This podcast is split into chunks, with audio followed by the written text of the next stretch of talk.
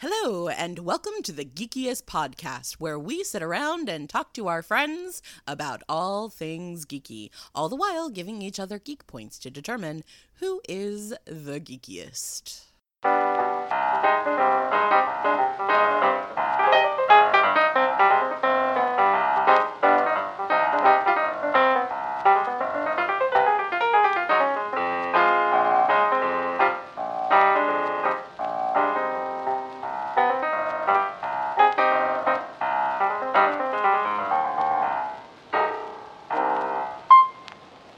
Welcome to the Geekiest. This is Joe, and uh, I think I'm going to do this uh, this session with advantage.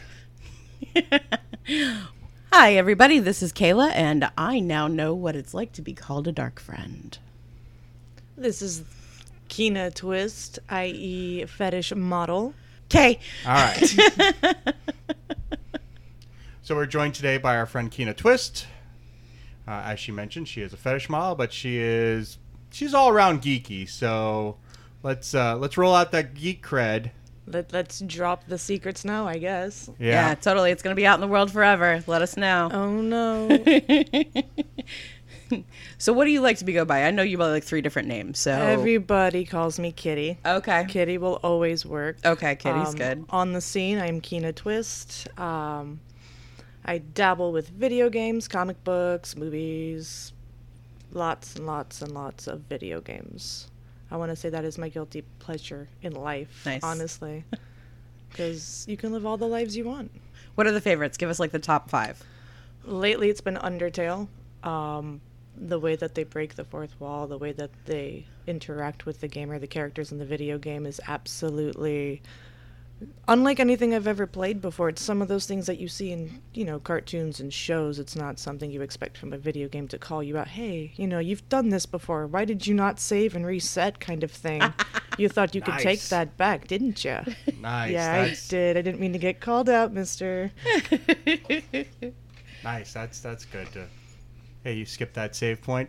Oh, it gives you goosebumps too. Like even if you skip it on purpose to go back to try and save a specific character, the game will call you out on it and definitely guilt trip you.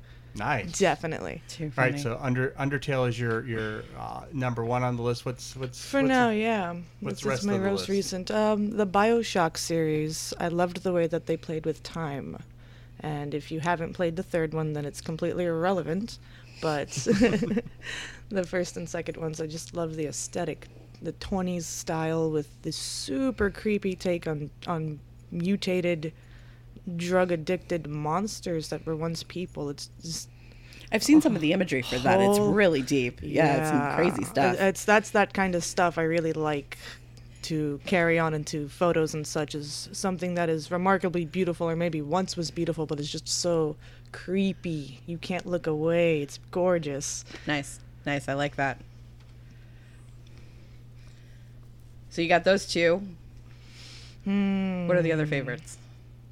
I want to say Halo. Halo was was a historical storyline. I, I unfortunately have only played one through three. Um, everything after that felt a bit excessive.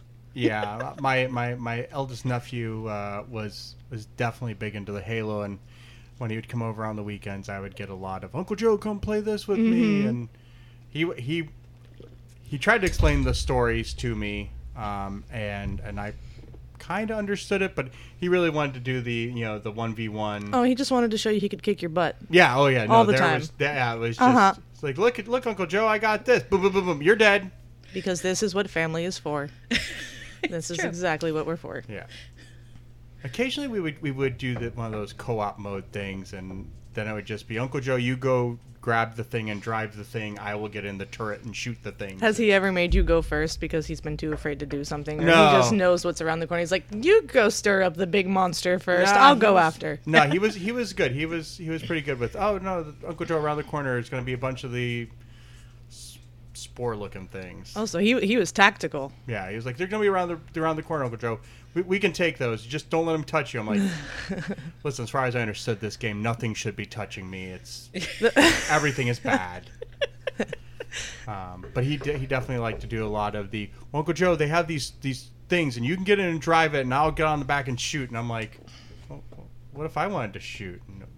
Oh yeah, you're gonna be driving around the warthog. Mm-hmm. Definitely we drove a lot of the warthog. My kids were into that one, into into Halo for quite a bit, you know, and they would do that. I, I, I can't play video games to save my life. My my eyes don't focus right for it, so like I've totally missed out on that stuff.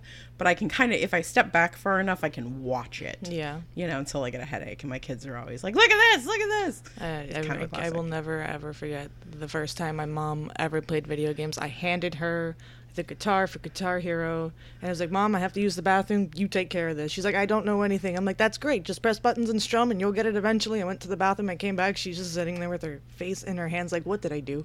She just completely failed this song. I'm like, "Mom, it's okay. We can redo this. It's fine. You're okay. it's okay." It's funny. yeah, it used to be that it was the parent putting the video game into the Mm-hmm. kids' hands, and now it's the kids putting the video games into the parents' hands. I, I will definitely give credit to my dad though. He is the one who started all of his kids on video games. He started with the super classic arcades like Centipede and Galaga and Pong and stuff like that. nice. And from there we kind of went our own ways. So it's like I have two other siblings. My my eldest kind of goes with I want to say console gaming's largely. Um, my sister likes to do uh, she likes to do the more modern stuff like Wii and Switch and stuff like that. And then I started gravitating toward the older arcade systems, the more retro gaming. It's just it, there's a lot of history and fun behind that. And I mean, these are games that started other games for for lifetimes. you know, So it's it's exhilarating that's sometimes. very cool. I think you deserve a point for that. I like yeah. that that Oh, you're, you're kind of open about that. Yeah, That's that's super cool. so, so you're talking about um, video games kind of influencing your modeling. You know, do you do you draw directly from a lot of those games to kind of for inspiration? Yes and no. So, um, I think actually with Bioshock specifically, uh, Silent Hill also, Resident Evil, the the dark horror themed kind of like make your blood run cold feeling is, is kind of something I would like to transfer more over to modeling. Uh, a lot of people are a little bit squeamish about making someone they would normally see as, you know, beautiful, adorable, cute, as creepy, scary, something that'll make your skin crawl. Uh huh. And I, I just kind of want to make somebody ask why if they ever found a photo of mine like absolutely beautiful. But I want to intentionally make it creepy so that you're sitting there asking yourself, well, why do I find this attractive? It's creepy, but that's what I that's what I really thing. love. Yeah. That's very, very cool. I'm noticing a trend recently. Like when I was growing up, models were kind of like you had to be as generic as possible. You know, and then you would hope that somebody would pick you to then kind of paint over your genericness their brand of whatever. Yeah, it's a and I'm bit noticing lately that modeling is becoming more of an art form now and the models are expressing themselves and what it is about themselves and what's different about themselves and that and putting that into their own kind of direction in pictures and then getting picked up for Yes. those Yes. things which i think is super super cool It's almost as if that uh, you know th- there's a bunch of a bunch of people, not just girls either. It's just a bunch of people in the modeling industry who have seen what it can do for years and years. I mean, we've seen star after star fall hard and completely lose everything over you know maybe one bad review or one bad day.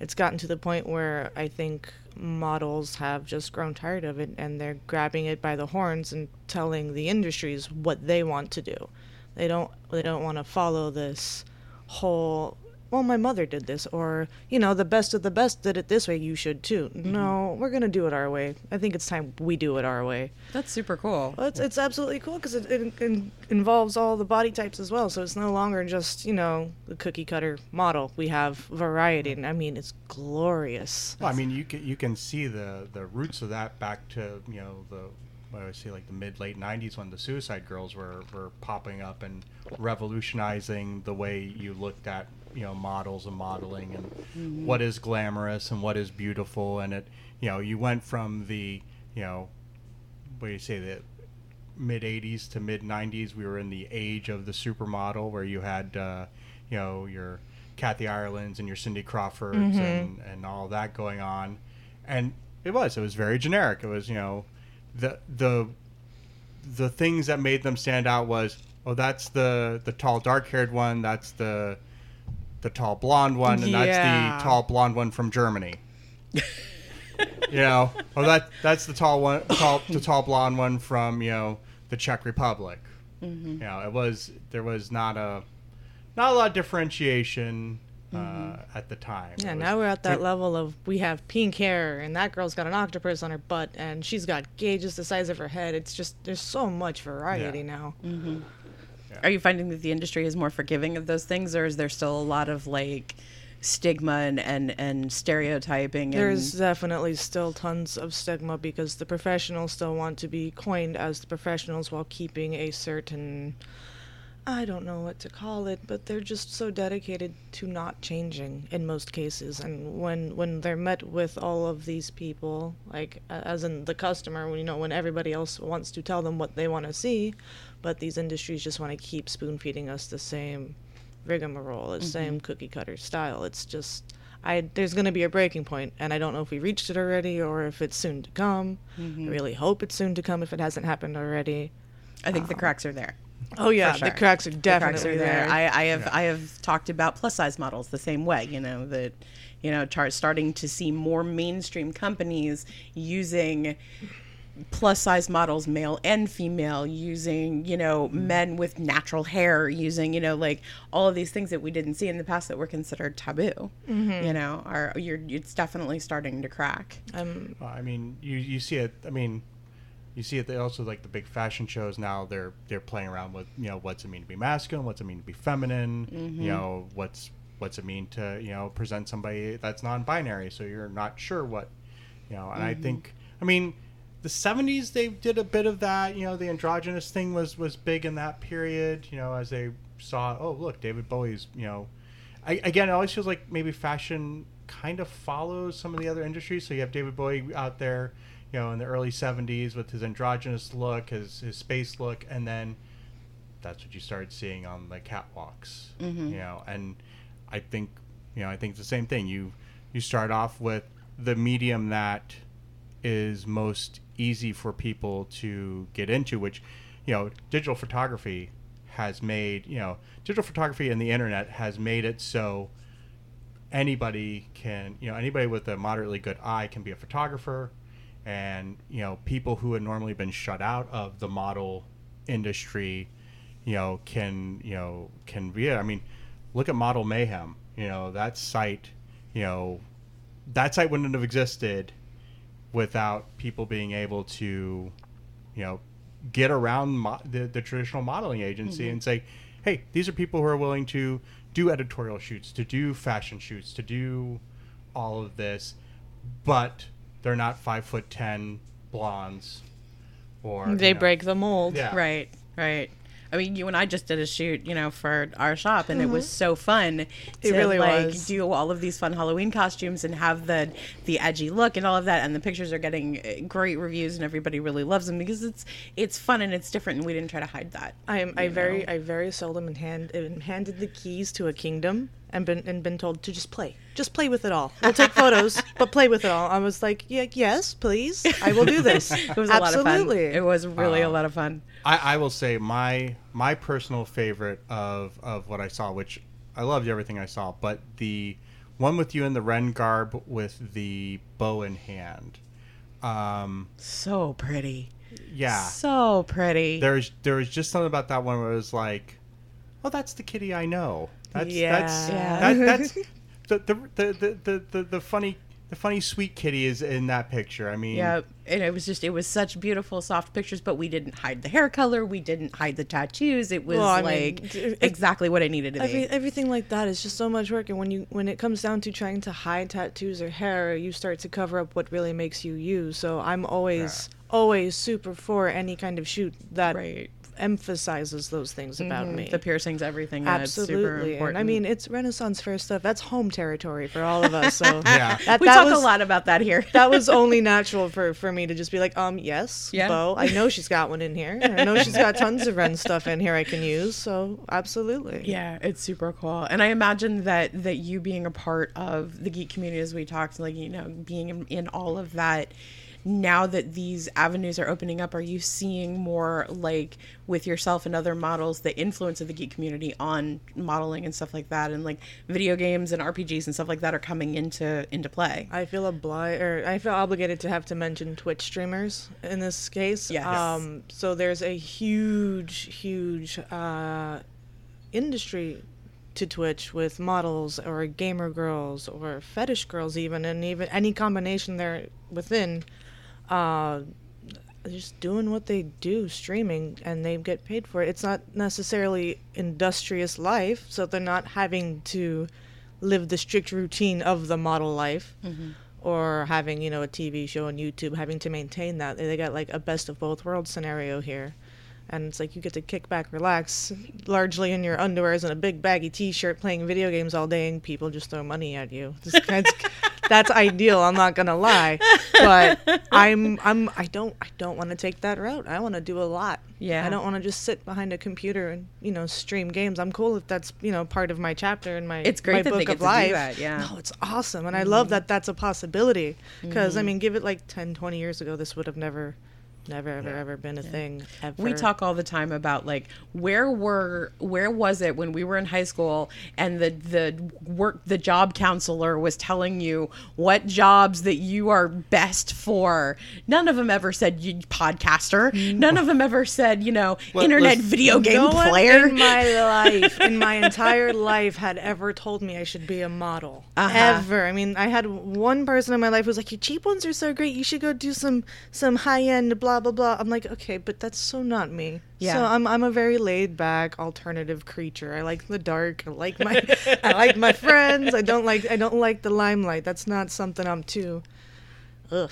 Yeah, I, I that I started that that conversation. I think when I first time I saw MythBusters, and I was like, um, somebody really missed out on telling me that this was a possibility for a career because I would have gone to college to figure out whatever it is I need to know to be able to do that, and then done that. Um, but thankfully, thankfully that worked out, and twenty something years later, that communications broadcasting degree I got uh, is being utilized here. Yay! That's really funny. Okay, so we talked about video games and Ren Fair stuff and modeling and all of that. Anything else going on? Any other projects you're working on? Stuff I got you a wanna I throw got an awesome Halloween shoot coming up. Oh, nice. Um, we'll be working with Glenn and his wonderful wife Nora on it. She's going to be doing all my makeup and quote unquote prosthetic work. We love them. Uh, we are planning to do a fly shoot. so yes, it's totally NSFW and just just the right preference and flavor. Oh, I can't wait to see those. That sounds amazing. Yeah, I just have to link up with them, figure out when the when they want to do it. And they've, Nice. they've been egging me on to do shoots since I don't know. I only saw them like last week, maybe. So I mean, every time I'm over there, it's always a really good time. I always come up with about eight million more things to do because you know artists. That's what artists do. Yep. The Yep. project list heavily outweighs what we actually do. Oh, God. oh my God. Yeah, the to-do list is It's always ridiculous. is long and varied and will never end. don't even get me started on the fabric box Oh, boxes. yeah, is- is- my entire back room at my mm, shop. Mm-hmm. Yeah. It's part of the fun, is collecting all the baubles. Mm-hmm. Yep, totally. Listen, any more craft supplies, and I think it qualifies as hoarding. Okay, just saying, just saying. I think my kids already think I'm a hoarder, so. Does it count as hoarding if you share the love? I mean, you know, I'm making things and selling things, so it's kind of not It's trading. You're trading. Yeah. I, I- but I just keep the pretty stuff. Okay, No. all right, all right. What gets me is we end up with the craft stuff from other crafty people who are like, "Yeah, I got this. I'm not going to use it. Here, you take it." Uh-huh. Because I can use it. Because Uh-huh. I'm multimedia. And and and have you used it? yes. Sorta. Some of it. A little bit. I have ideas. There's a project list. Oh, I got a list for those lists. Uh, Promise. Okay. It's in the three ring binder. Ooh, organization. Yay. Is that some kind of cheese? Yeah. No, no. Organization is is th- that's the key to this whole thing. Because being creative and not being organized means just a lot of things started and nothing completed, and a lot of sketches that don't go anywhere. Yeah, we're we're trying to get into the doing stuff of all of that. So what's going on in the world? We got we got Kitty's projects and and all of that. what are you following? Well, one of the things we did want to talk about, um, it's a couple weeks past now, but uh, the the geek world and those of us who love Star Trek, uh, we lost a, a great um, actor and, and member of the community in Aron Eisenberg. Yeah. Um, most notably, he played Nog uh, f- across the seven seasons of Deep Space Nine. Um, he also appeared in an episode or two, I think, of Voyager in various roles. Um, I know from from folks, friends of ours who who do the con scenes, that he was uh, a wonderful con uh, panelist and con person, and and took time to talk to everybody. And um, there is a great uh, video on YouTube taken from the What We Left Behind documentary Oh, uh, where he discusses that basically he didn't leave anything behind because he got to be part of the Star Trek universe Aw. and you Yeah. know and basically that will live on forever.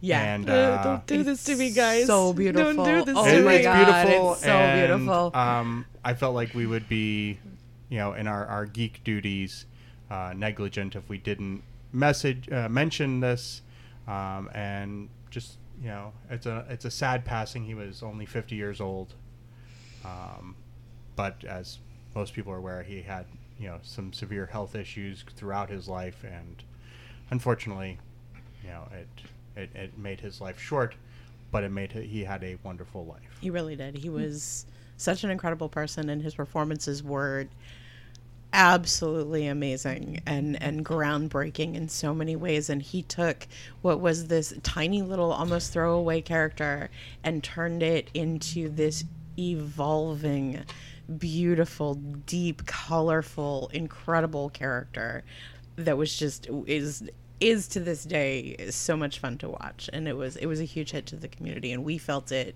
super hard as well. Yeah, uh, I think as we're, we're on record, Deep Space Nine is probably our favorite version of uh, Star Trek, um, and uh, you you can't have uh, Deep Space Nine without Nog. No. Um, Talk about leaving behind an entire legacy. Oh, yeah. Where was Absolutely. my school counselor for that update for work?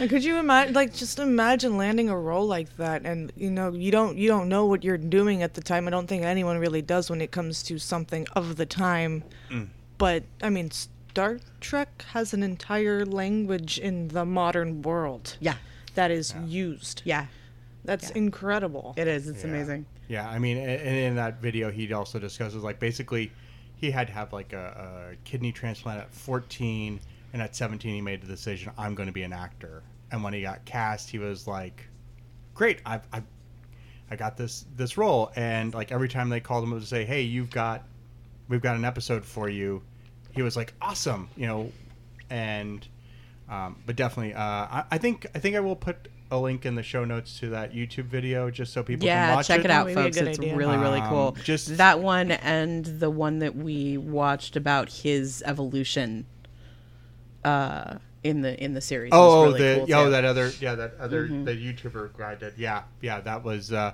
his tribute. Wow, that Yeah. uh, Yeah. yeah. So we'll we'll put those in there, and uh, you know, just wanted to put that out there, and and just remember, you know, the joy that he provided us through seven seasons of Deep Space Nine. yep keep it alive keep watching it You know. Seven seasons. seven seasons it was super cool Speaking of Star Trek, then Oh, boy. let's uh, well, we're we're gonna then shift. So, uh, Kaila and I have um, finally started watching Star Trek Discovery, we have entered the 21st century um, and uh, we are at the beginning of season two.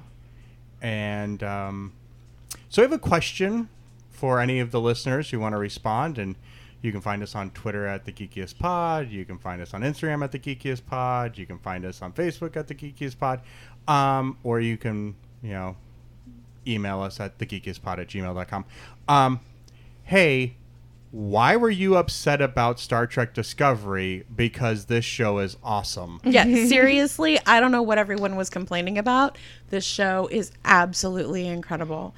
It it is it's there's the, the stories are amazing the characters are beautiful the development is phenomenal we won't even get started on the cinematography holy cow just i'm so happy with it i'm having so much fun with it and remember it's not like i'm just going oh this is my first introduction to star trek so i don't know any better i've been watching this since i was two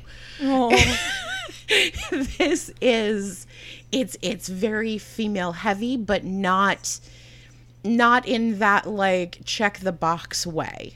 You know, there's a balance there. There's a lot of balance of power. There's representation across the board in so many cool ways, but again, not in that like check the box way. You know, it's organic and it's it's just it's so incredibly cool and I don't know what everyone was complaining about. Yeah, no, I, I am, you know, from the top to the bottom, I am, I'm enjoying it. Uh, you know, it's always great to see Anthony Rapp in something. Love uh, him.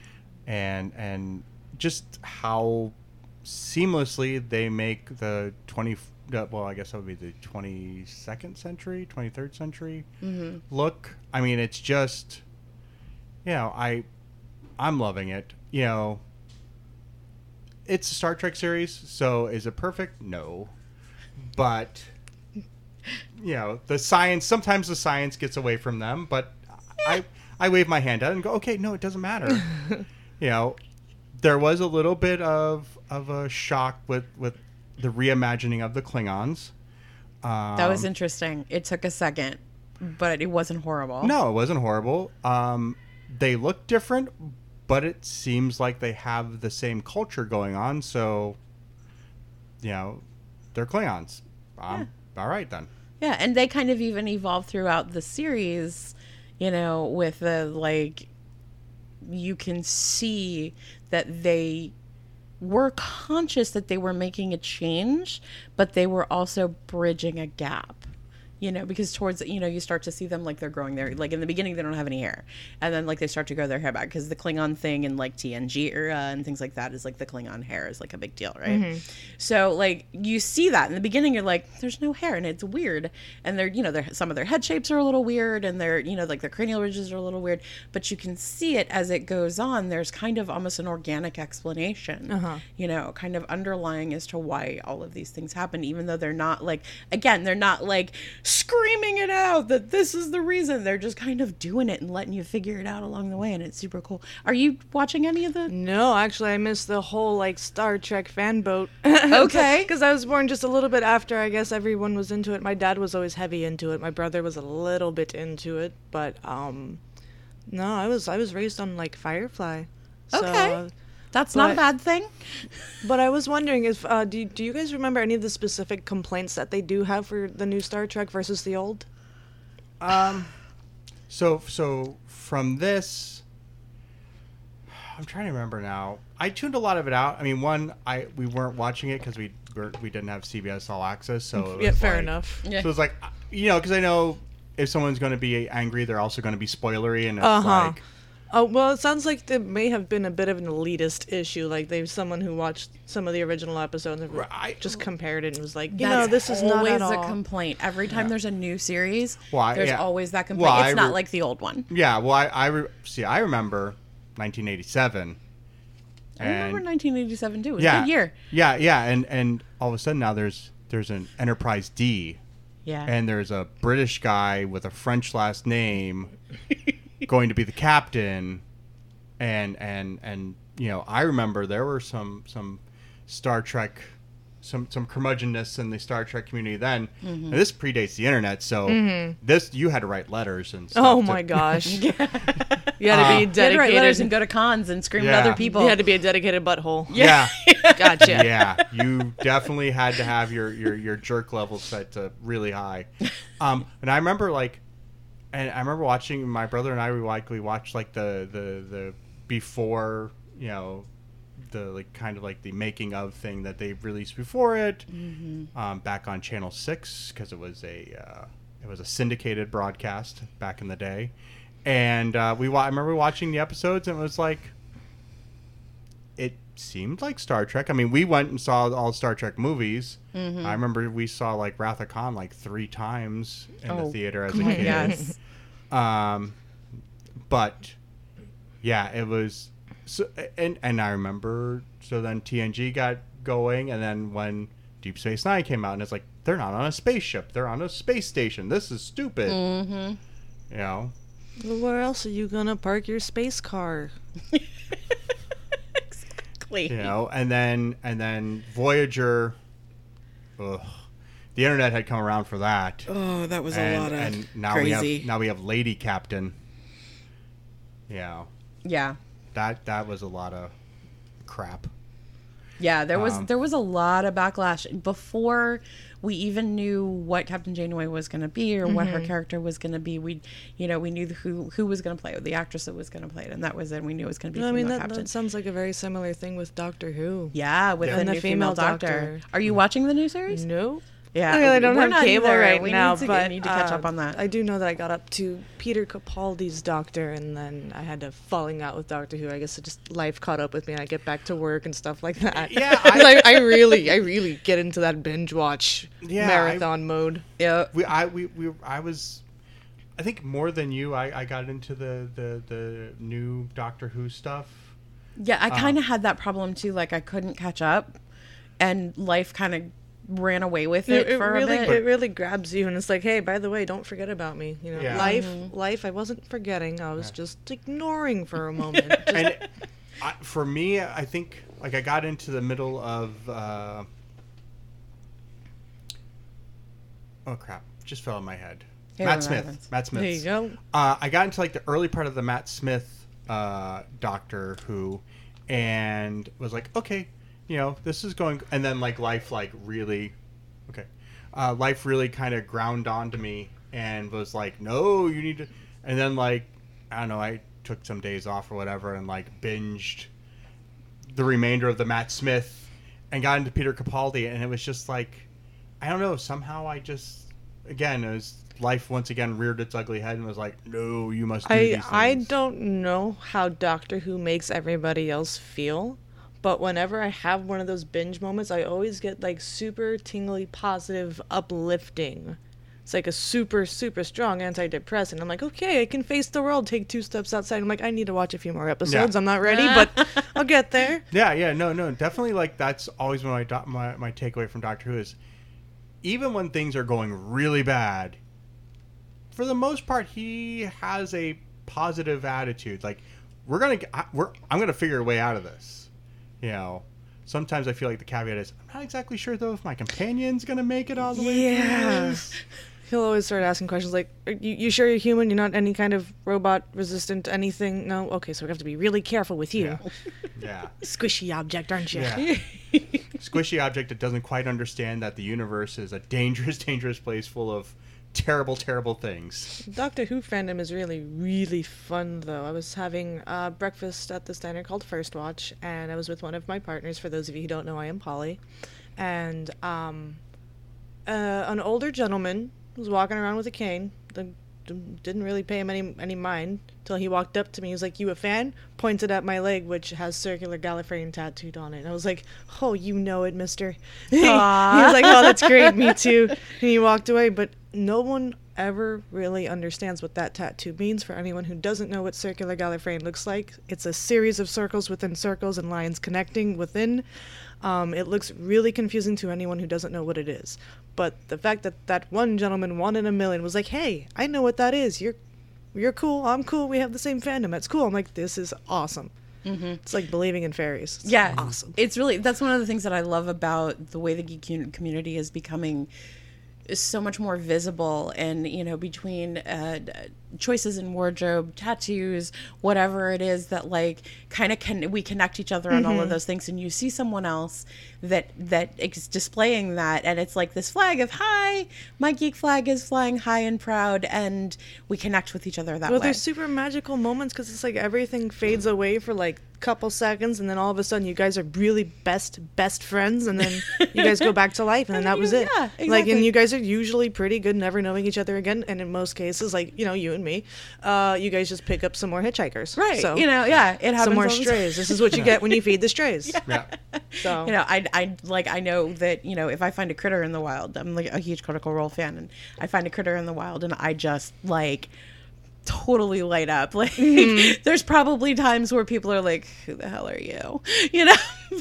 What? I mean, I think one of the first first times we hung out, whatever, and like I think I saw your backpack at the time, and you had like the Klingon Empire emblem on it, oh yeah. and it was oh. like, oh, okay. Okay. you know, and it's like if I see somebody walking around and they've got you know like the the symbol of the rebellion or you know the super generic, everyone knows it. yeah Yeah. you know you see, you have that or you, you see somebody with like the you know the imperial symbol or something on it, it's like okay all right you're you're Yeah. part of the fandom Yeah, and sometimes you don't. You there's just like a look.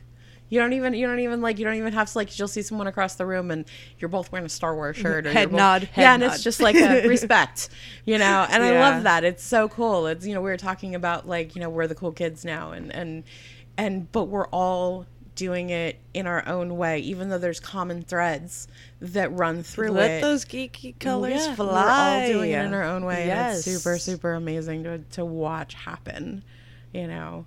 So yeah, whoever was complaining about Discovery, I'm sure your your your opinions are valid, but Enjoy disagree. being enjoy being grumpy. yeah. I'm, I'm gonna I'm going to the Archie Bunker route and just say stifle it, Edith.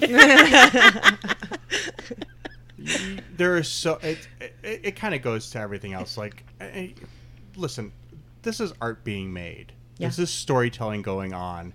If it's not the story that you want, you've got a million choices now to go so, go watch something else. You know, if you're going, that's not my Trek. Well, maybe Trek. Maybe you weren't there right fandom. You know, if you have a problem with all the diversity you're seeing, then you never understood that Spock wore that IDIC thing, and it stands for infinite diversity and infinite combinations. That's right. That's what it's all about. That's Yeah. what Roddenberry's vision was. And if you can't get behind that, yeah, maybe it's time to step out of the Trek's- fandom. yeah, Yeah, Star maybe not you're you. not a fan. Maybe Yeah. you're just a critic. Yeah. All right. So, soapboxes removed. yes, we are now t- stepping down off of them and hiding them away. what else is going on in the fun world? Uh, so apparently, uh, I, I saw this this morning, and then when I was at physical therapy, my, uh, my my physical therapist told me her grandson was losing his mind for the last day or so because Fortnite right now is just showing a black hole. what do you mean? I saw something about what do you mean it's showing a black hole? Um, apparently, they are prepping for season eleven. Okay. And so when you go to go in onto Fortnite now, you see a black hole.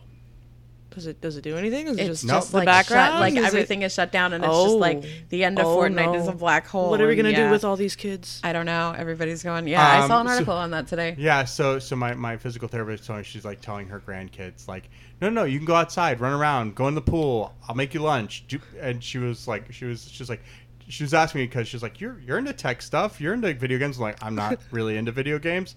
She's like, is is is it broken? What's going on? Is it my computer? He keeps telling me it's my computer. He's like, no no no. I saw an article on this this morning. They're they've got seasons, and the next season's coming out like later today or Tuesday, and Talk about genius marketing, though. Yes, but my other thought would be you might have want to given somebody a heads up that you're gonna do this because I think that's the point, though. I I, think- think, that was the whole point was to just like surprise everybody with that. I think we should just actually, tell like- everybody that Santa found out how bad they were all being. he has taken away Fortnite because you are a bad child. Regardless of how old you are, you you've been a bad child. Go outside you're play. lying. Look at the TV. Look at it. I didn't make the rules. Oh my god, that's really funny. Yeah, Mm. that's. Uh, I saw that and I was just like, wow, with the amount of amount of Fortnite stuff that I I, I see on the daily. Oh, you I can't. I can't believe. I would um I j- I can only imagine like the the company's you know customer service Oh my god. Those poor people. email and tickets my. just getting open. Just yeah. I I'm willing to bet four of my cats that somebody quit today. Oh yeah, yeah. Somebody's like, I I can't. No, there's too many. There's too many. Um. So I saw that. Um. People are talking about the new Joker movie. People are talking yeah, about the new have you guys seen it yet? We haven't. Uh, our oldest son uh, saw it, and uh, he wasn't all that happy with it. He's No, a huge Joker fan. Well, I mean, that would make sense if he's not too happy with it. The more modern, you know, this is one of those again. Like, I don't, I don't know if he's being a Puritan or if it's, you know, honestly the newer wave of Jokers. Just the people in charge of it are just doing that bad a job. I don't know. He he because he's a huge. I think everybody with Joker, and I think with a lot of of the and especially in the comic book world, the characters that are played in succession by different actors. Mm-hmm. You end up very much like with the Doctor. Yes. You end up with you have your favorite one, Of course, you know, and he is he loves Heath Ledger, you know. Heath and I'm- Ledger is a hard beat. yeah, very yeah. I'm, I'm a huge fan of the Heath Ledger stuff too, and, and I like a lot of the older stuff. Jack and Nicholson was amazing as far as I'm concerned. Um, but I see that same argument in this is that someone is taking it from a different angle. It's a little darker, it's a little edgier, it's very focused on him, and again, people are comparing it instead of seeing it as a standalone work of art. Yeah. You know, I've heard exactly two bad opinions. Like it's just just them shrugging it off, saying it wasn't all that. Versus, you know, there's always a horde of a hundred other thousand people that are like, "That was amazing. I want to watch it again." Yeah, I mean, you you don't end up being the number one picture, number one movie in the country, and being a you know absolute terrible movie. Yeah.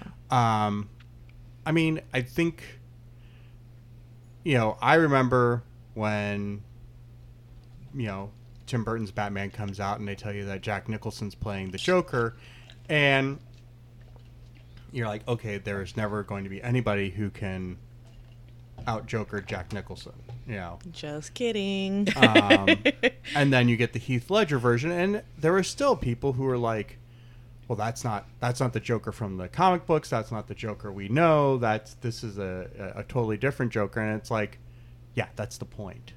Mm-hmm. You know, the Jack Nicholson Joker was not the Cesar Romero Joker. I was just gonna say Cesar Romero was like a whole different. from from the you know the Batman you know sixty six series. So I'm gonna you're give you a geek point for that because Mm-hmm. only Yeah. you and I would have remembered that name. um, you know, and and you know, I'll even go out. I didn't actually mind the Jared Leto Joker that appeared in Suicide Squad.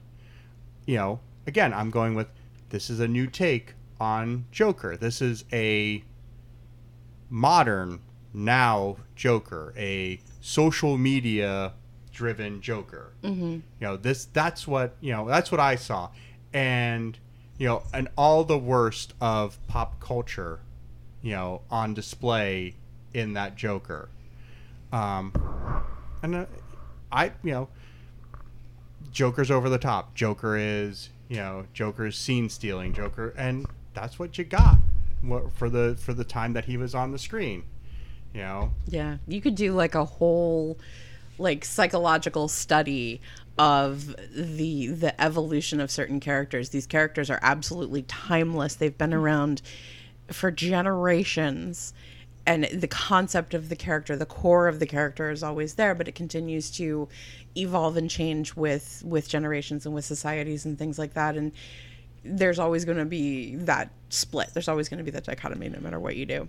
and, Uh, I find that interesting is that most of the Jokers, like when you actually just take a step back and observe the core values, it's still Joker. It's still Joker. There's no need to get all huffy about it. It's just, we're gonna we're always gonna have a bunch of renditions of one character, and you know what? One of them will resonate you. The other ones probably won't. Right. Roll And with that's it. Honestly, in the tradition of the comics, because it's the same thing has happened in the comics. Mm-hmm. Same characters written and drawn by different people are going to invoke different emotions in different people. And I think that's the beauty of it is that there's a Joker out there for everybody. Well, I mean, and and the the, the interesting thing is we're you know now like 80, 80 years I think on from from the creation of Batman and the Joker or 75 and the Joker was only originally intended to be a two issue character. He was supposed to be killed off at the end of the second comic book he Oh, appeared I in. bet they're happy they didn't now. Yeah. Yeah. Yeah, no, and He's ba- probably one of the highest grossing characters Oh, yeah. in, Yeah. in just superhero universe. yeah, period. no, d- definitely that was, you know, th- and that was basically what happened was is they saw the numbers and they're like he didn't die. Yeah, yeah. We're gonna have to keep him. we're gonna bring him back and you know and and now you have the joker that you have i mean there have been periods of time in the batman lore that joker hasn't appeared for like a decade Yeah. so upcoming cons we should talk about down here in the south florida area Well, We've got uh, Holiday Matsuri, and these are not going to be in chronological order. They're just going to come up as I remember them. okay We've got the just EY. I don't know if it's anime EY now. It used to be Chibi Pa. Um, and I don't know if they do Magic City anymore. Because I, know most of the larger ones happen in Orlando. yeah 'Cause I don't- Orlando's got a good hub for it. Yeah i don't know i don't think they do the magic city anymore but we'll have to check on that and i know we always got supercon and megacon Mm-hmm. hmm but those are Those are ways away, right? Yeah. Yeah, we They got some time on those. That's after the holidays. Is Yes. it? Yeah. yeah So we got some time. Um, so are you doing any con appearances or Oh no, not yet. I need to. I need to put some money into, you know, costumes before I get into that. Um, I need to rebuild my pyramid head costume because that one was a good fan favorite. I won exactly one competition with that, one contest. But you know, I, I think when you win a competition with costume stuff, you know, stuff you made out of cardboard and hot glue, and you get the effects just right, and you feel all super and creepy and powerful. You're like, okay, I don't need to be cute and fluffy anymore. that's awesome. I I, can like be that. spooky. That's Spooky's very good. cool. Yeah. Spooky's fun, super super fun. yeah, I, I, I want to start. I think that you know, like we need to. We're gonna look into doing some more cons and being kind of a part of that world because we both really love it, you know. And the costume contest stuff is always so much fun. Well, the things you always find yourself getting into at conventions, like the people you meet, the celebrities, not just uh, you know the normies, quote unquote, which is not really a thing at conventions. Um, There's no normal. I mean, there's just so so much room for anything, where even like the biggest mistake could end up being like one of the biggest surprises to you. Uh, Adam Baldwin, I think is what his name was, the, the laddie who plays Jayne from Firefly. Uh huh. Not a Baldwin brother, surprise, surprise. no But he's a really nice guy. How I met him was not not so uh not the best, but the Okay, you know gotta tell us this now. I, got, I got to hear the story. um so we met him at uh, I want to say one of the super conven- super cons down here in, in South Florida, and uh, he was over at Miami, and we had walked into a room where all the voice actors and actors were for a bunch of different animes and shows, and there he was sitting. This man is extremely ginormous. Sitting, he's about as tall as I am standing. so uh, I am freaking out about seeing him from about 50 feet away. My sister. he is a man called Jayne Y- he- Yes. mhm. And uh, my sister notices me staring at him, just you know, on the verge of panic, you, like you do. and she goes, "You want to talk to him?" I was like, "Of course I want to talk to him, but how do you talk to to a man who's been across the stars and the universe and blah blah blah?" She goes, "Come on, I'll go with you. I'll go with you." I'm like, okay, you're not gonna do anything mean, right? No, no, no, it's gonna be fine. Okay. So we walk up together and kind of like got our arms looped together, and um, she goes, "Hey, you know, really loved you in Firefly.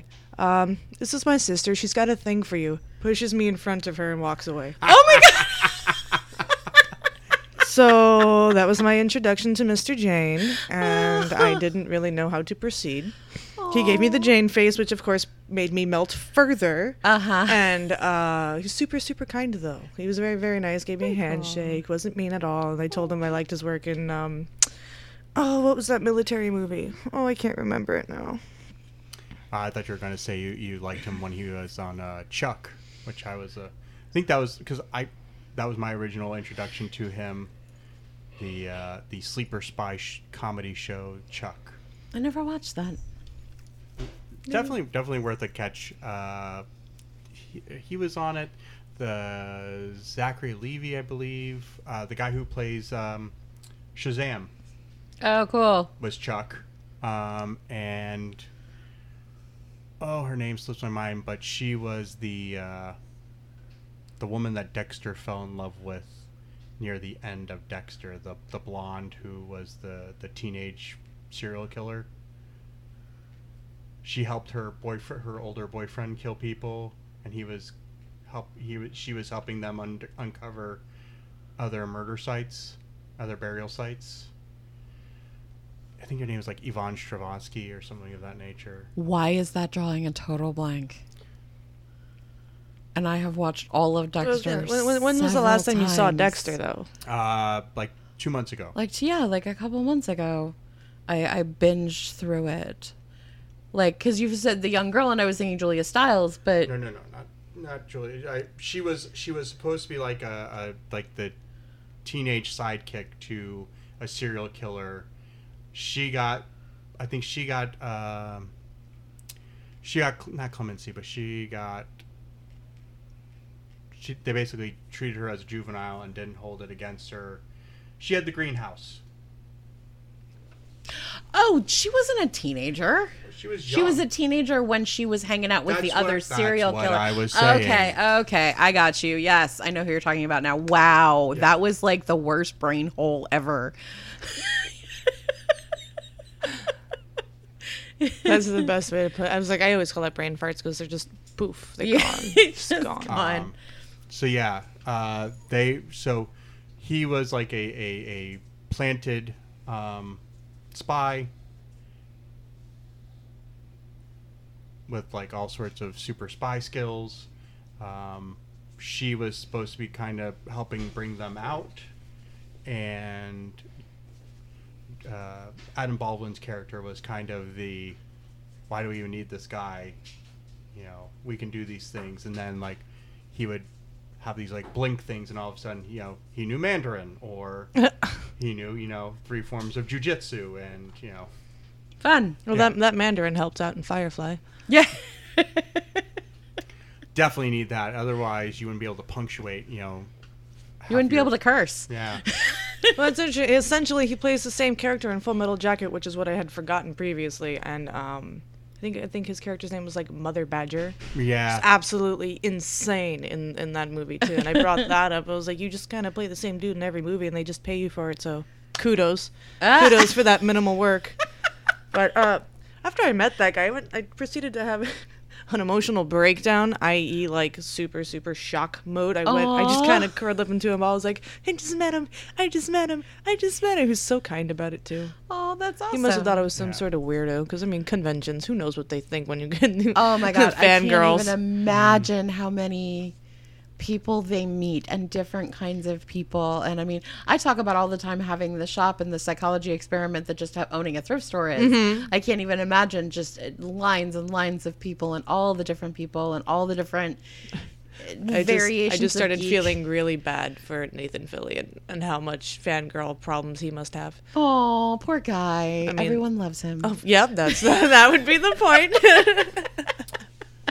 Um, the other thing I, I saw earlier today and I wanted to bring up was uh, the Disney Plus channel has released uh, what all of the Star Wars universe will be appearing on the Disney Plus. Oh, tell me, tell So, uh, live action series, you will get The Mandalorian, which we have discussed. Uh huh. Uh, you will be getting Star Wars: A New Hope, Star Wars: Empire Strikes Back, Star Wars: Return of the Jedi, Star Wars: The Phantom Menace, Star Wars: Attack of the Clones, Star Wars: Revenge of the Sith, Star Wars: The Clone Wars, Star Wars: The Force Awakens, Rogue One: A Star Wars Story. You'll be getting the documentaries Empire of Dreams, the story of the Star Wars trilogy.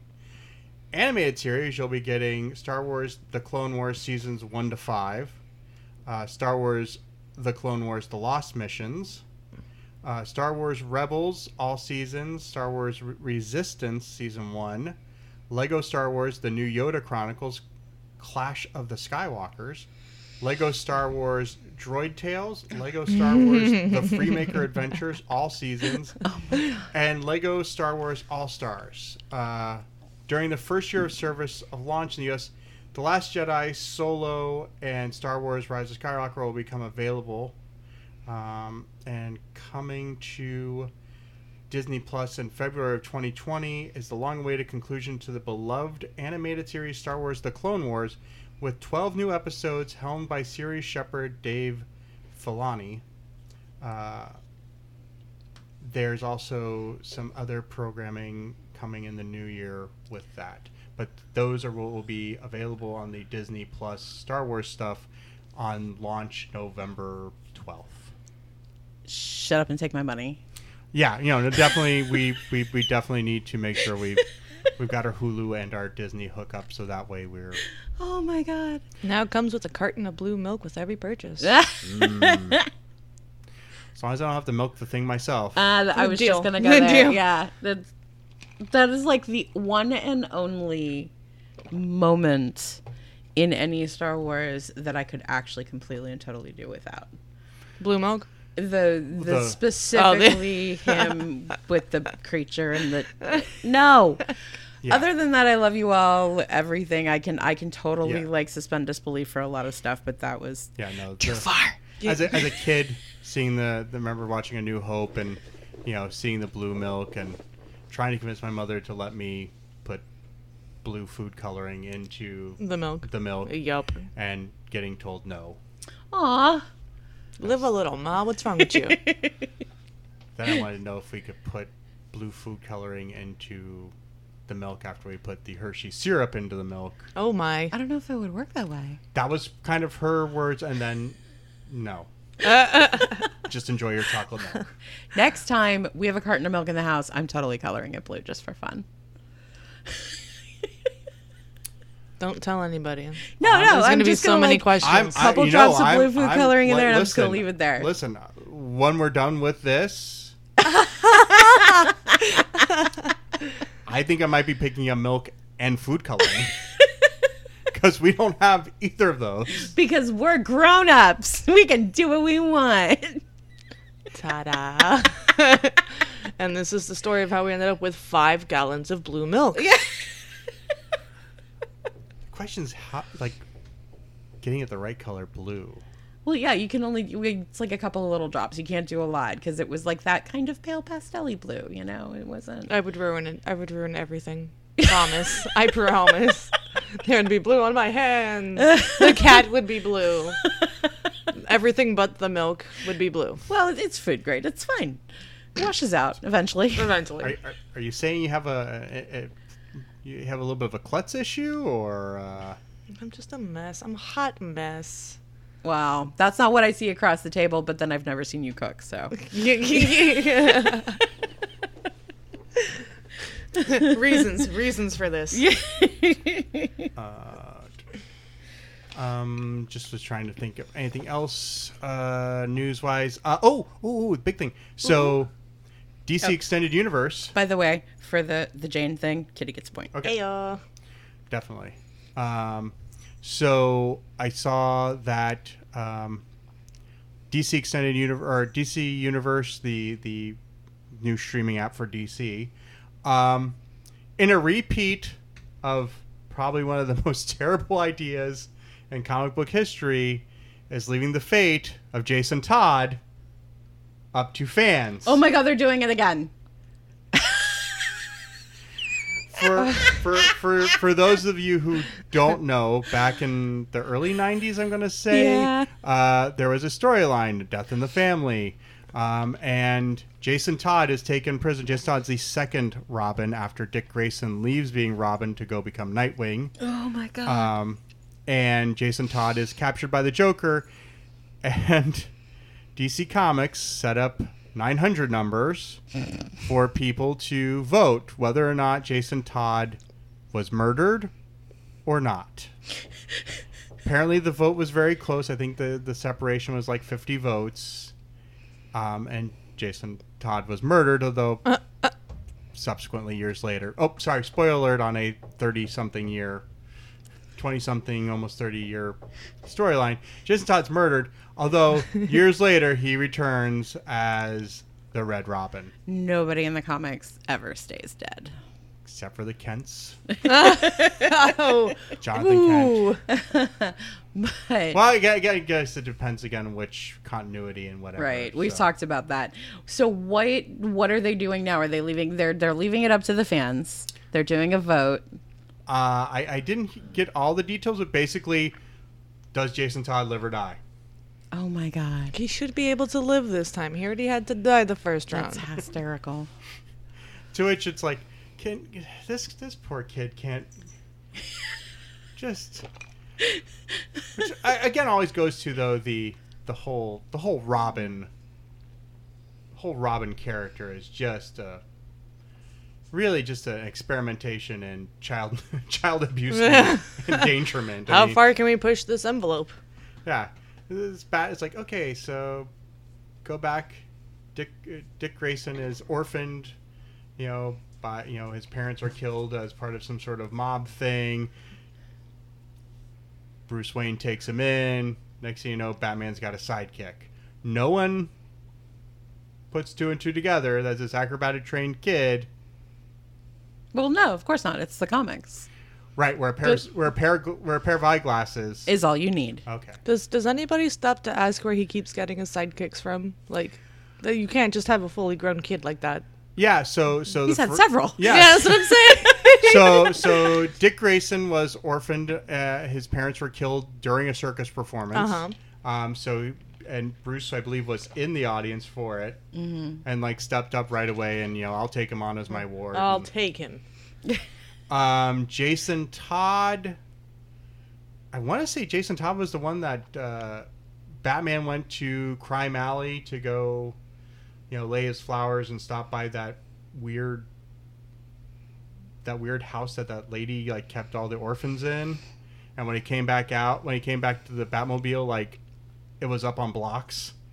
And the dude had literally stolen the Batmobiles Oh my god. um, so there's there's Jason Todd and then Tim Drake. Uh, Tim Drake, I think, also another one. He's like either he was orphaned or abandoned, and yeah, just yeah. somehow, yeah. Bruce ends up with these. He has a big heart. Lots of strays. And yeah, you know, lots of strays. Only He's only got a one at a time house. though. Only one at a time. Yeah, but that's the thing. It's like he's got a big house, but he only takes one at a time. Come on, Bruce, you can do better. Dude. why, why not all the orphans? Have you ever could tried to deal whole with a teenager? squad. I can't deal with any more than one at a time. Well, then it would be then it might be even uh, more obvious when he rolls out. You know, Batman rolls up with his squad of young, you know, apprentice sidekick vigilantes. It's just the Batman Academy now. Yeah, it's like it's one of those like like I could just see like Commissioner Gordon going like, Bruce is home for wayward boys. That's a geek point. yeah. that is totally a geek. um, but I could totally, but I could totally see Commissioner Gordon going, okay, now Batman has a bunch of these young, young sidekicks, and Bruce Wayne has a bunch of young wards. Nah, there's no connection. No, of course not. You know what? Here's the thing. The same way that we complain about people picking apart the shows that we love, like with Discovery and, and you know, new Star Trek shows and things mm-hmm. like that, there is an implied suspension of disbelief in the comic book world. And it's fun to pick at it. And I'm not going to stop It- picking at it because it's fun to true. pick at It's it. It's true. But the whole world of comics is about things outside of the norm and outside of logic and outside of what you know we don't have superheroes in the real world and there's a reason you know not besides the superpower part but no, there, but no, but that's the thing is there are people now in I I believe Seattle has one or two. There's one. in- There's a guy in Dallas. There's a guy in Chicago. There's a couple people around the country who have started to dress up in light body armor and costumes, adopt names, uh-huh and go out and Fight crime. fight. Some of them are fighting crime. Some of them are uh, maybe not being quite as uh, uh, vigilante, but going out and dropping off, uh, like I want to call them care packages, but care packages to the homeless. You know, making sure people are are okay. You know, kind of providing you know off the book security. But yeah, there's That's kind of nice. Okay, so so vigil- vigilanteism in in a a some form is leaking into into real life. What do we think about that? Is it dangerous? Is it cool? Is it something we need to be supporting? It's not something I'm used to because in Miami, people dress up to take things from other people. So, Good point. yeah. so I- it's kind of a, a breath of fresh air on my end. I mean, It's nice. As much as we always say, "Oh God, it would be great if we had a Batman or a Superman or something like that," the reality is, you're you have someone who is acting as judge and jury at some point.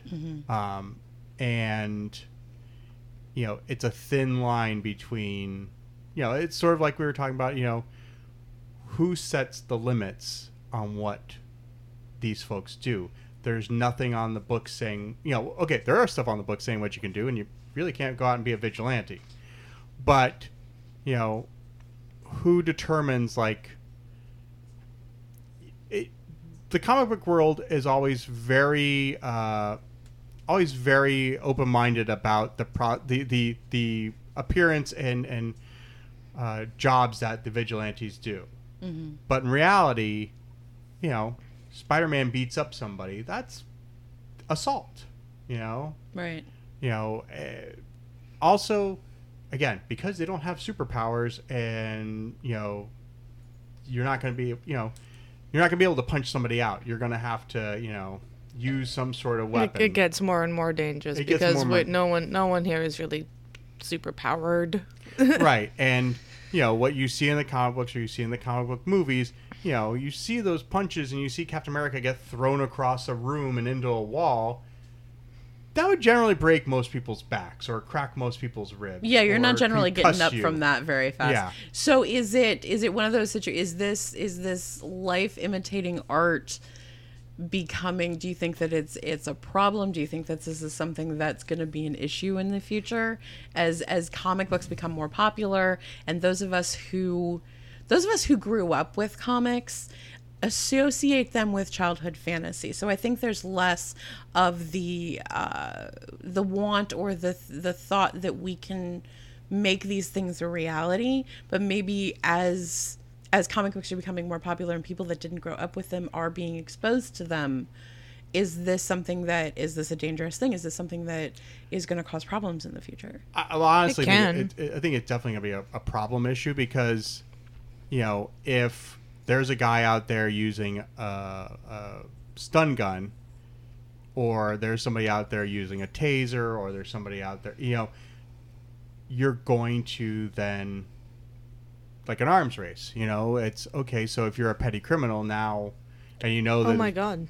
Yeah. Comic books are actually going to become like real life. Because, I mean, if there's a superhero, there's going to be, a, you know, bad guys. Someone's Yeah. going to dress up to counteract, and it's going to just progress. Right, and Oh that's something God. that's talked about a lot is you know is does the presence of a superhero create a supervillain right. It So if creates we the have desire the- for right, one, that's for sure. exactly so if we have vigilantes coming out into into the real world and people that think that it's okay to take on these roles Mm-hmm. is that then going to encourage eccentric villainy villainry That's Villainy. I villainy. I just I'll made up that it. word. I'll take Yeah. it. Uh huh. Um, I think I think though, and and from what I, I've seen a couple documentaries, read a couple articles where they've talked to these folks. Um, part of it is people not feeling like their local police are working for their community. Um, I know the one guy out in Seattle. I think he calls himself Nighthawk, um, and it basically is you know the police don't patrol his neighborhood. You know it's and and so somebody has to step up. So the so the thing is is these folks are filling in a role that they see needed. Shout out to Nighthawk if you're out there and you're listening to this. Not to sensationalize, but we'd love to hear your take on it. For Um, sure. you know and and and and you know that seems to be you know and the people going out and helping you know dropping off care packages to the homeless God bless you because Absolutely. that's that's awesome. You know, making sure that homeless people are safe where they're sleeping. You know, uh, uh, there's a whole big soapbox I like to get on about that, but that's not what this show's about.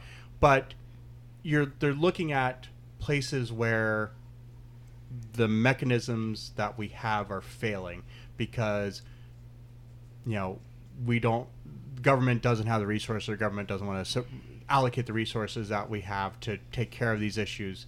Um, the scary side of that and i i watched the boys i know you hadn't seen it yet and the scary side of that is corporate vigilanteism.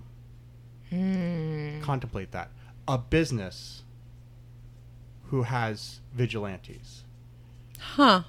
not you know and and theirs it's a little more they kind of work a little more hand in hand with with government whatever. But you know then a- again it comes to the question who sets the limits? Who determines what's right and wrong? Um, and i think that's where vigilanteism you know that's where it, it starts to get iffy because you know morality is subjective you know and you know that's where you know someone placing their morality to motivate them to do something starts to worry me mm-hmm. because we live in a world where people don't want to listen to differing opinions people who don't identify you know like we are talking about. You know there are still folks out there who look at the look at those of us who are alternative and go that's wrong that's bad mm-hmm. So i think it's a slippery slope Encouraging one person to take their law into their own hands encourages others, and not everybody has the best of intentions Right. in mind. And who makes that call? If you are, you know, if you're out there within the letter of the law, doing the things that need to be done to help, you know, uh, communities, the homeless, whatever it is, that's great. And you know, give yourself a name and a cape, and and we're all about yeah, it. painting a, a community fence is a little bit different than punching the bad guy's face. right Like right. openly. that's that's really tough but again it's one of those things where there's so many things and especially within our fandom that we've had to fight against being stigma that we are somehow negatively influencing the world mm-hmm. because of violent video games comic books you know movies whatever it is and that there's most of the world and most of us again that have grown up with it and this is part of our our kind of almost in our DNA like this is what we what we look to for entertainment understand that there's a separation between what can go on in a comics what can go on in a movie what can go on in in your um you know in all of these different fandoms that that are not reality but there are those out there that are bridging that reality in an unhealthy way you know and it's up to us to make sure that we are letting the rest of the world know that that is the minority and that we really are trying to help the world in the best way that we can and using these voices through the geekdom through comics through star wars and star trek and all of these things All of to it, through all elevate of it. society Yeah. and not and not fall down that that slope Well, I, I mean, and and to be honest, and I'll, I'll, I'll t- there, there weren't violent video games in the early 1900s, and you had, you know, people riding around shooting up cities. right violence has always been around Yeah, that violence is part of the human condition. Um, it's it's one of our negative flaws. Hmm. Um, it's it's kind of brought me. I, I was having a conversation on Saturday with my gaming group that I play in. Um, they're about ten years or more younger than me, and I was talking about setting up this new game we're doing uh, with access granted, and about the whole fear of, of the the satanic influence of D and D. Mm, and one of the my fellow players like, was that like a real thing? And I was like, oh, Oh, yeah. that was a seriously real thing. Yeah. like the satanic panic around D and D and heavy metal was mm-hmm. huge. Mm-hmm. You know, late seventies, early to mid eighties. This was something that, like, my parents. You know, I was raised Catholic, but we were not like my parents didn't fear us playing D and D, and they didn't fear us listening to heavy metal because my mom was like, "You know the difference. This is entertainment. This is mm-hmm. fantasy. This is whatever." But it was real, and I was like, "Like, no, no." There were like episodes of 2020, and Donahue and Geraldo and Sally Jessy Raphael, and then had to explain who those people were. Yeah, I was just gonna say, shout out to uh, dating yourself a little bit there.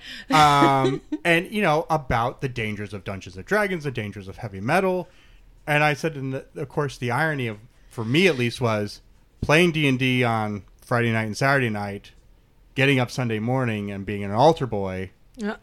and then going to Sunday school or teaching Sunday school. So, Busy schedule there. oh yeah, Yeah, yeah, yeah, it was, it was, it was, a, you know, it was a tough life, you know.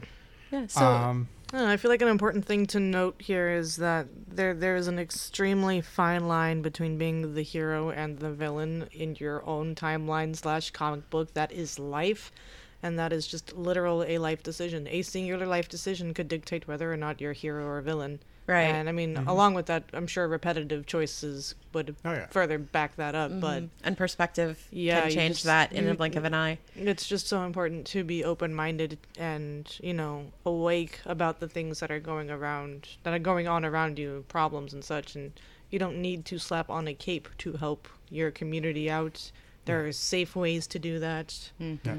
Absolutely, absolutely. And we have we've come a long way. Yeah. We've really, really come a long way. The fight is not over by any means, but this, what we're doing right here, you know, this is the kind of vigilantism that needs to be in the world. This conversation that gets out there, this positivity that gets out there. You're a generation behind us. Yeah. You know, and to sit at the same table and have these conversations and, you know, share what you've been through in life and how, you know, you as an alternative model have have had to deal with stigma and deal with and i will probably always need to and that's one of the other things is is no matter if if you really feel like the thing you're doing will make you happy and it's not hurting anyone then by all means ignore the haters and do what it is that makes you happy if it's something you don't see a lot of in the world do what you need to do because somebody else is feeling like you like there's no role model to look up to and you could be that role model for somebody Mm-hmm. Yep. so the best thing you could do for yourself and everyone around is be as healthy about it as possible Huzzah, absolutely. right, I'm going to give us all a geek point. we all get points because we're all cool. All right, and uh, so we've been going on for a bit here. So looking at the big board, Yeah, Kitty rocked it. Kitty, Booyah. A booyah you you have uh, led it. We were rather stingy with geek points. We were. Well, we kind of got kinda into we got conversation lost and in that Yeah. really deeply. Just saying, I brought out all the all the You did. You stuff, did. We Um, had lots of geek points for Joe for all of his knowledge. I think sometimes that at this point, like you are such a wealth of knowledge that sometimes we're like, it's not extreme for you to know all these things. Oh, I'm so just- we Oh, forget so I'm to playing. like I'm give playing out you of handicaps. points. Okay, Uh, yep, yep, right. totally. right. I, I go into full child mode. I just sit there and like, you know, hands on up, like, oh my god, I didn't know this before. I'll take this one. I'll take yeah this information. believe me we're the same generation and i do it with him too like he'll come up with stuff and i'm just like wow so you always have our respect for your wealth of knowledge Can we can we deem him like point master? Nah. yeah like, can, can we just umbrella that real quick? No, but Kitty, you you have the you have four points. I am uh, in second with two, and Kaila with with one. Um, so, uh, Kitty, you get to you get to do the plug-in first. So, where can people find you on any of the interwebs, social medias, whatever's? I am going by Kyna Twist on all of my handles, Twitter and Instagram included. Uh, Patreon is in the works. My next big project is going to be my fly photo shoot. My last big one was a Tank Girl themed photo shoot. Um, yeah, I mean that's that's the that and the can of worms. yeah go check out kitty man her stuff is really cool We will definitely have uh, that stuff linked in the show notes. Kaila, where can they find you? Uh, you can find me at hawk underscore Kaila on Twitter. Um, and you can also find me as Jade on uh, the wonderful Not Safe for Wizards. Um, and you can also find me at our uh, thrift store in downtown Davie if you're in the area. Uh, and those um, Secondhand Goddess, just about everywhere socials are. You can find our stuff. We post all the time, all sorts of cool stuff. And you can find Kitty on Secondhand Goddess. because as that's where I go to find my treasures. and as she has done some wonderful modeling for us for the Halloween season, and we're very excited to get those pictures out. Uh, going forward, I'm going to uh, put into the uh, show notes the uh, social links for Secondhand Goddess. Ta-da! Uh, you can find me on Twitter as Demorgus. You can find the podcast all over the place, as I mentioned earlier, at the Geekiest Pod. Um, you can also listen to me DM the Not Safe for Wizards podcast, and uh, we'll be throwing the links to those two YouTube videos uh, memorializing Aron Eisenberg. And thank you for listening. We'll talk to you next week. Bye. Take care. Hey there, listener. Before we get out of here, just want to uh, ask you to do us a little favor. Um, two little favors. One, if you go to Apple Podcasts, leave us a rating and review there. Five stars would be great, but hey, we're leaving that up to you. And second would be share the podcast with your friends, family, coworkers, whoever you think would enjoy a deep dive into geek culture. Uh, that would definitely help us. Thanks for listening. The preceding program was brought to you by Armored Bear Productions.